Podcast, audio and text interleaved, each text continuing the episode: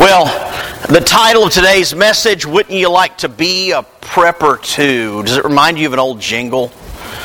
You know, it's, yeah, it's taken from the old Dr. Pepper jingle. Wouldn't you like to be a pepper too? He's a pepper, she's a pepper. But no, preppers are these also known as doomsday preppers. They're folks that the word prepper comes simply from preparation or being prepared. And so these are folks that say, you know, they, they want to be prepared when something goes south.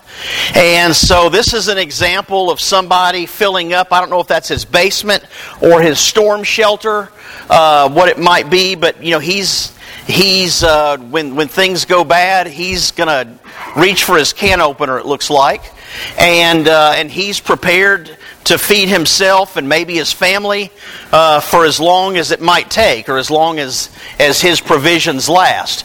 And then there are preppers that, man, they like to be ready to go.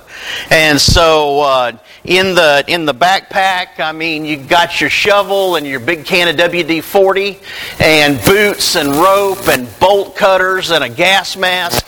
And if you're not familiar with this, this is a neat thing right here. It's called a LifeStraw and it's a water bottle that has a built in filter. And so that means you're on the go and you need water because the human body can go without food for a while, can't go without water for very long, uh, as evidenced by the preacher who always makes sure he brings his with him, right? Uh, but you can't go without water very long, so that apparatus allows you to scoop up water from wherever, and it's got a built-in filter, and so it keeps you from getting, you know, hepatitis or something like that. Uh, while you're on the go. And so there are folks out there that believe in being prepared. And even right here in Hohenwald, Tennessee, we have a company that benefits from some of these folks because Oliver Technologies building Oliver travel trailers. These lightweight fiberglass travel trailers that cost way less than an Airstream. And I remember being at a at a meeting uh, in the community some years ago, and Bert Moore, if anybody remembers uh, Bert, who worked at Oliver for years, and and uh, Bert made the comment. He said, "Man, he says people are buying these travel trailers as fast as we can build them." He said, "We were building them for baby boomers that were retiring and wanting a less expensive way to go see the country." And he said, "But." A, a chunk of our market is coming from preppers. People who want to be prepared for the unknown. People who are prepared to live off the grid. And uh, and so I thought that was interesting. And then he said, you know, a lot of them like to like to come and pick them up themselves. And uh, and so sure enough, it wasn't that much longer. I was at a local hardware store, and I saw somebody pull up in a truck pulling a brand new Oliver trailer, and they had, I think they were from like Idaho or something like that. And uh, so once he called that to my attention, I started paying attention to uh, where some of these license plates were on people that I saw rolling through town pulling uh, their brand new Oliver trailer they just picked up uh, down at the plant. And so uh, these are folks that simply want to be prepared. Now, some of them go to extremes, and then some of them are like my brother who I remember back in 1988. I think I've told the story before, so I am not going to uh, tell the whole story. But it was in 1988 that me and a couple of guys from MTSU were headed, uh, during our Christmas break, we were headed to Casper, Wyoming. And so my brother uh, says, Well, he says, Are you prepared? And I said, Prepared for what? He said, Well, do you all have chains? I said, Chains? What are you talking about? He said, Chains for your tires. And then he probably said, you know, dummy or something like that, because that's what big brothers do to little brothers sometimes. But he's like, hey, you know, yeah, chains for your for your tires. He said, you're going to the Northwest, man. It's just it's late December. And uh, and I said, I I don't know. It's not. We're not taking my car. And uh, and then he said, well, do you have flashlights? Do you have extra batteries? Do you have blankets? Do you have candles? And I'm thinking, my goodness gracious, what in the world is he worried about? And uh, sure enough, midway across Nebraska, we start seeing snowflakes. Guys from Tennessee, we don't see snowflakes that often, so we're kind of, hey, cool, it's snowing.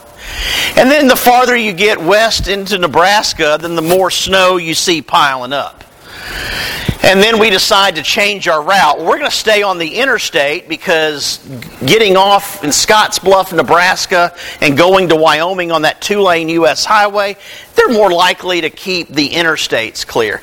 I'll tell you, folks, if you've never been in a bona fide blizzard, there gets to a point, it doesn't matter how many snowplows you have on the road, you're not keeping the roads clear. And so we made it to Cheyenne, Wyoming, and turned north. I think that's Interstate 25 going up toward Casper. And uh, needless to say, fortunately, we had stopped for gas and we had a full tank of gas. Uh, but we uh, just a few miles north of Chugwater, Wyoming, we went off into a snowbank. It gets to the point you couldn't see where the, the interstate was. It was all just white. When they talk about whiteout conditions on the Weather Channel, I've been there, church. I know what true whiteout conditions look like, and some of you probably have too. And so, yeah, we spent about the next six hours on the side of the interstate uh, until dawn, and somebody came and pulled us out of that snowbank. And then in the in the daylight, we could make out the difference between the road and the, the non road. And so my brother was just asking a simple question, though Greg, are you prepared? Now, Paul writes this in 2 Timothy uh, regarding uh, being prepared spiritually and one source of our preparation. He says that all Scripture is inspired by God and is useful to teach us what is true and to make us realize what is wrong in our lives. It corrects us when we are wrong and teaches us to do what is right. God uses it to prepare and equip His people to do every good work. There from 2 Timothy 3 16 and 17. All Scripture, church, is inspired by God. Or some translations say, Scripture is God breathed. And so, but, but I like that he gives us a reason here of the value of Scripture. God uses it to prepare and equip His people to do every good work. So, the best description I ever heard of Scripture, of God's Word, was probably about 20 years ago at Winterfest in Gatlinburg. And Jeff Walling was speaking, and he likened it to uh, you, you give the love of your life a gift.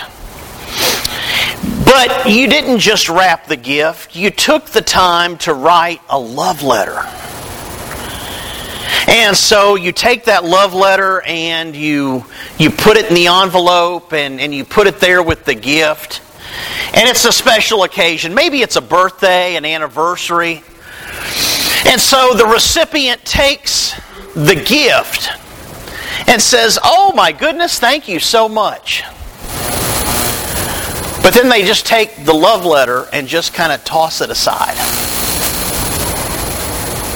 Or imagine, even worse, they just toss it in the trash. They're just going to ignore it altogether. Church family, isn't that what we're can be accused of doing sometimes? We say, God, thank you for this gift. Thank you, Christ Jesus, for shedding your blood on a cross. Salvation through the blood of Christ, the greatest gift known to humankind. What a wonderful thing. But then we never take the time to really read the love letter. Or we reduce the love letter down to the verse of the day on our apps. Verses that can be easily taken out of context. We don't take the time to read a book at a time what God is speaking to us. What a shame that is.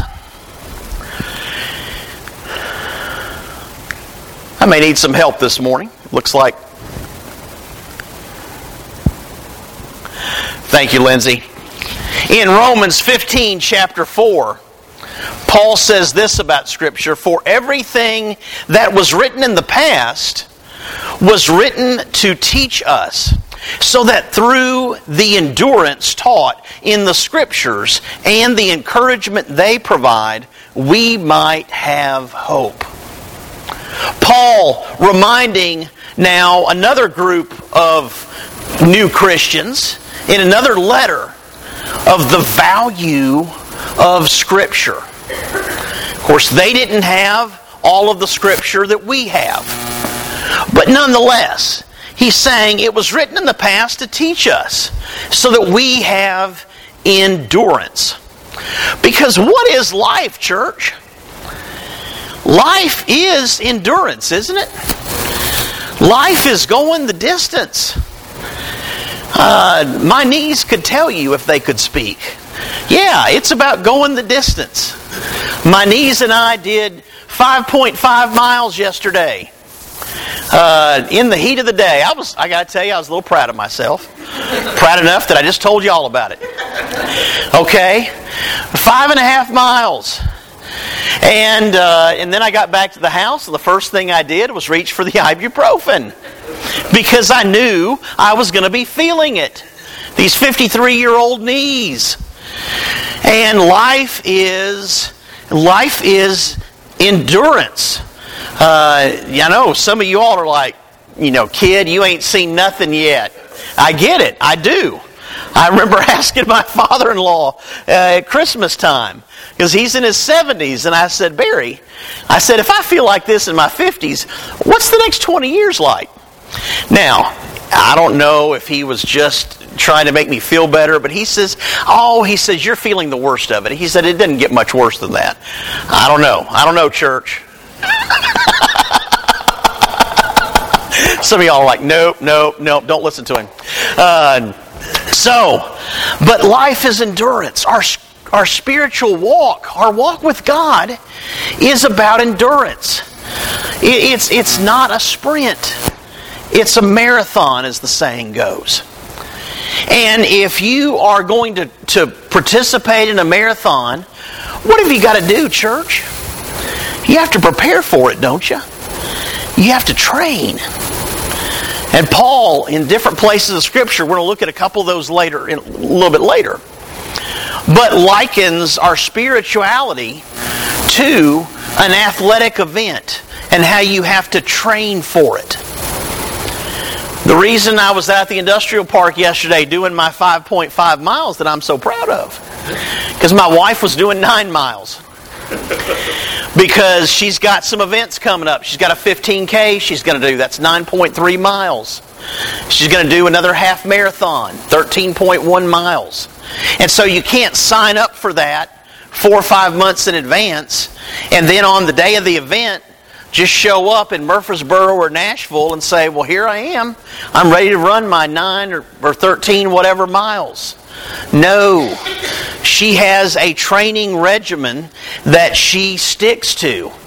There are some days that she only does a few miles. There are days like yesterday that she does a whole bunch of miles.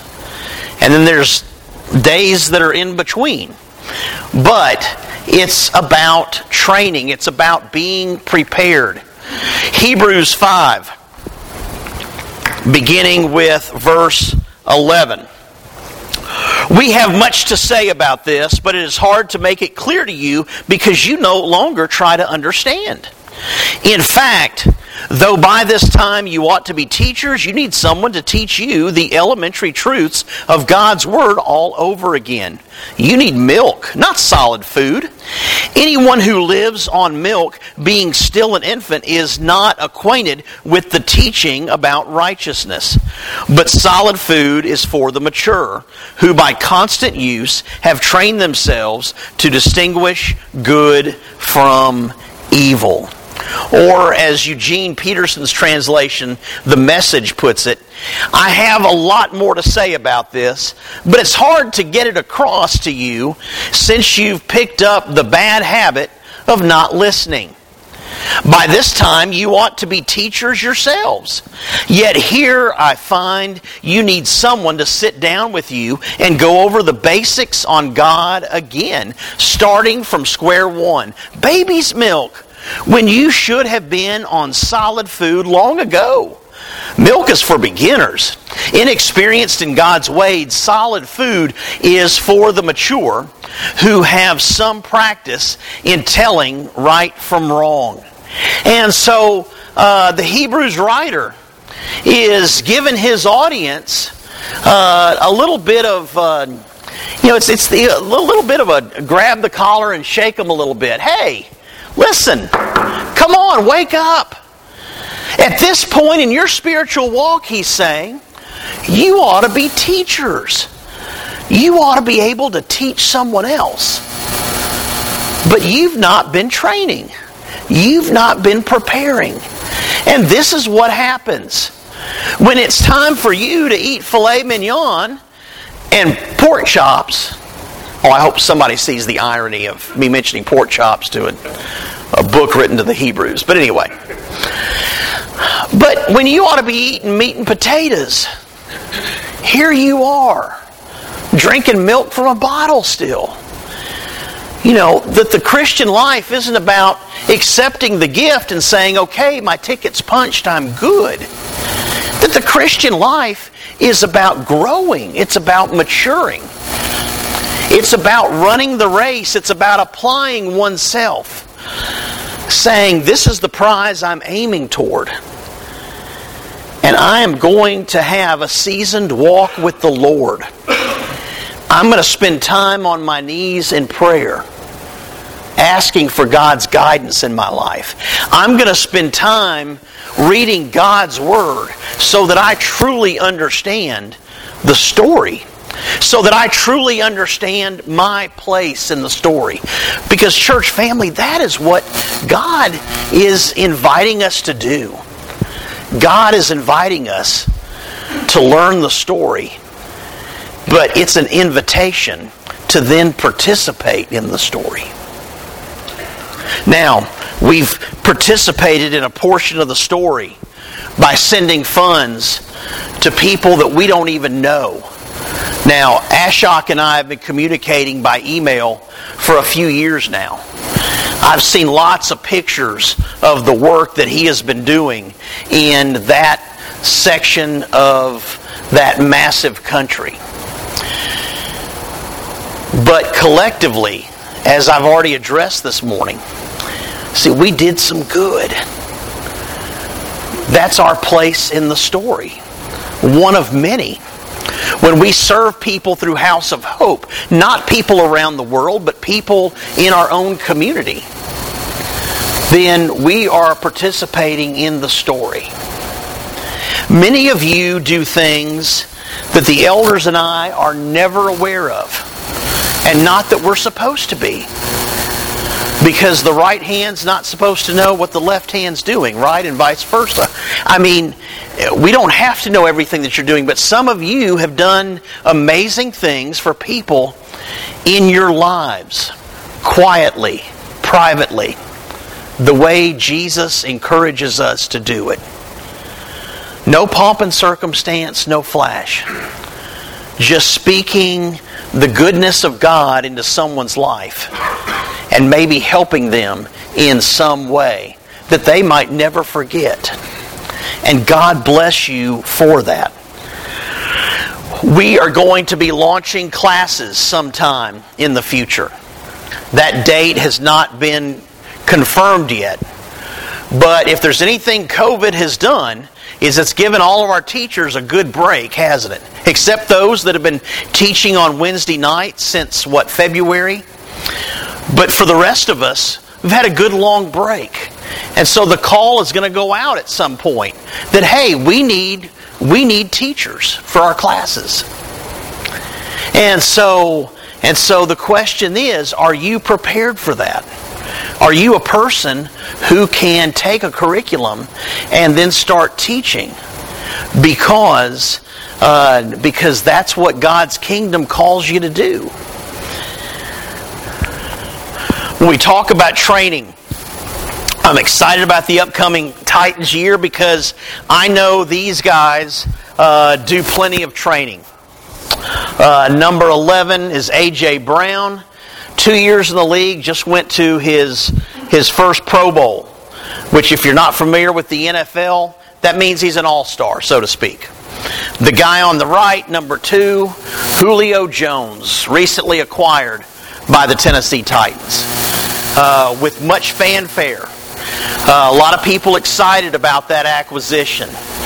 And uh, he's been to the Pro Bowl seven times in his 10 year career. Uh, he is as good as good gets. But here's what I like about Julio Jones. Uh, they had a series of practices called organized team activities, what they call OTAs. As a veteran, he was not required to show up, but there he was at OTAs. There he was doing those drills. And the footage I saw on Twitter of the way he's doing, I've never been so excited to see a guy do drills in my life. I mean, the guy is so fluid with his feet. He is, he has an absolute gift widely regarded for years as one of the best in the league. But here's why I'm bringing him up on a Sunday morning at the Hohenwald Church of Christ. Because he showed up when he didn't have to. And when he showed up, he did everything that was asked of him and then some. Because people that were there said, wow, this guy was taking the time, and I saw pictures of it, taking the time to pull some of the younger guys aside. And he's giving them pointers. He's, he's showing them how to position their hands. He's showing them how to use their body to get in between the ball and a defender that would like his chance to knock that pass away or to intercept it. And so he is going through and, and he is doing what, church? He's teaching. By getting an excellent veteran player like this, it's as if the team has acquired another coach in a sense. Because he is taking the time to pour himself into others. And, church family, that is exactly what God's kingdom calls us to do. So many of us are veterans in our walk with God. And so we, we need to be the people who are taking people that are younger than us and pouring ourselves into them. Taking the time to encourage them, taking the time to strengthen them. And if things go the way they're planned, then in the coming months, you know, some of you are going to get an opportunity to do just that. To pour yourselves into people who are younger. That's one of the benefits of the small groups that we're going to launch uh, this fall. Is that you've got different people sitting in a room together in some cases, maybe different ages, different walks of life. And it's an opportunity for people to learn from one another. All this talk about training.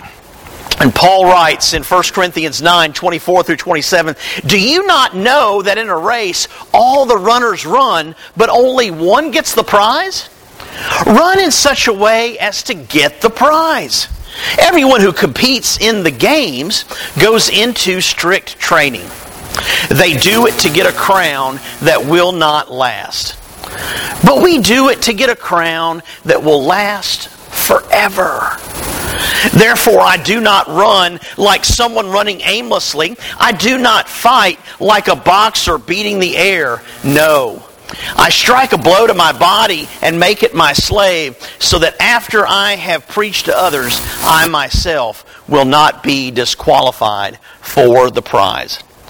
Paul writing to the folks in Corinth, and they would have understood what he means by the games. Because Corinth was uh, not only is it in Greece, which is home to the, the ancient Olympics, but Corinth was also home to what is called the Isthmus Games. That's a word I hate having to say in public. Uh, but if we remember from our history, the city of Corinth is on a narrow strip of land known as an isthmus. And so every three years they hosted their own games. And in that region of the world, the Isthmus Games were second only to the Olympics uh, in their prestige. And so when he says that they're running, okay, uh, this on the left, uh, that's what you get if you win something at the Isthmus Games. You get a wreath made of pine. Now, over here, this is what you get. It's a wreath made of laurel. and I'm losing my voice. A wreath made of laurel if you win something at the Olympics. Excuse me.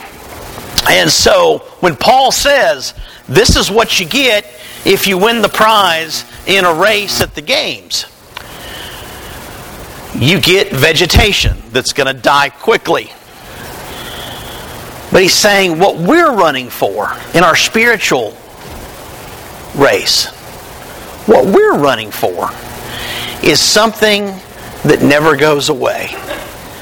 It lasts forever, doesn't it, church? And so in 2 Timothy 4 7 and 8, I have fought the good fight, I have finished the race.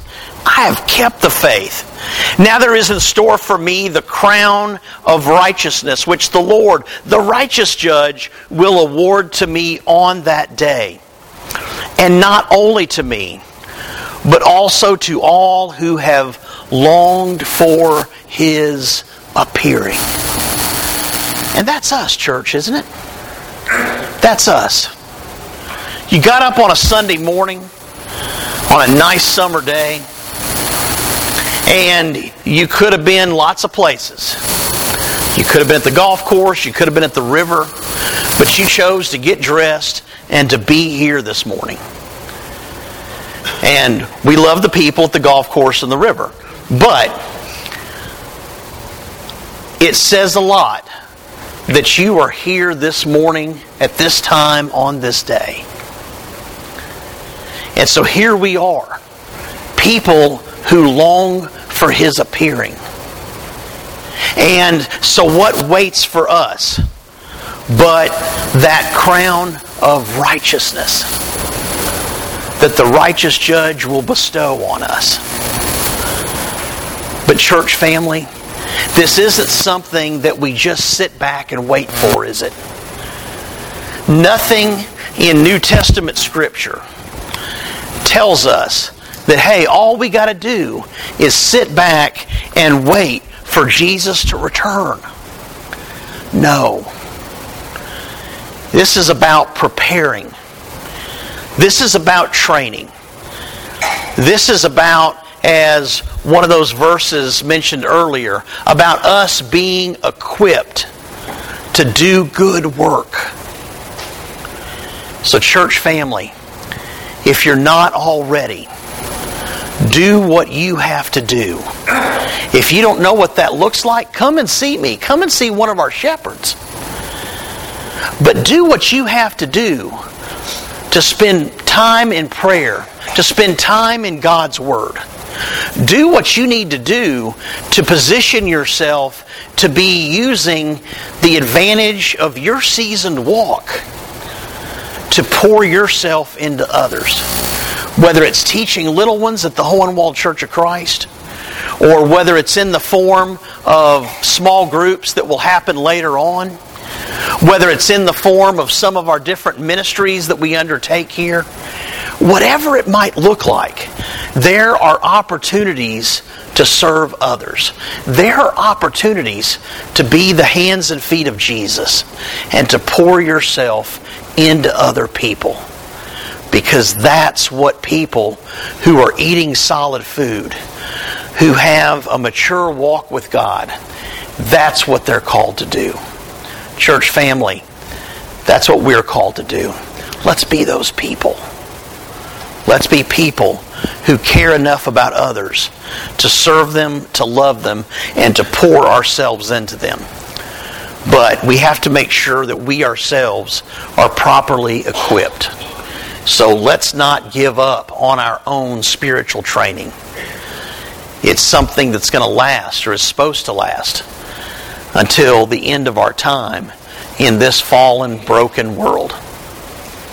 I had a sister in Christ tell me some time ago that she teaches her kids that the world is a rough place, and rightfully so. As I keep coming back to John 16 33. In this world you will have trouble, but take heart, I have overcome the world, Jesus says. And so, how do we overcome the world? How do we, uh, how do we bear up in a fallen and broken place? It's by being prepared, by having a walk with God. And so that when trouble arises, we handle it with dignity, we handle it with grace, we handle it with the spiritual maturity that is available to each one of us. If you're with us this morning and you have not yet made the decision to give your life to Christ, and put on Christ in baptism, we offer the invitation for that reason. And if there's something that you're dealing with in your life that you would appreciate the prayers of this body of believers, then we offer the invitation uh, so that we can pray with you about whatever that concern is. Let's stand and sing together. Wonderful, merciful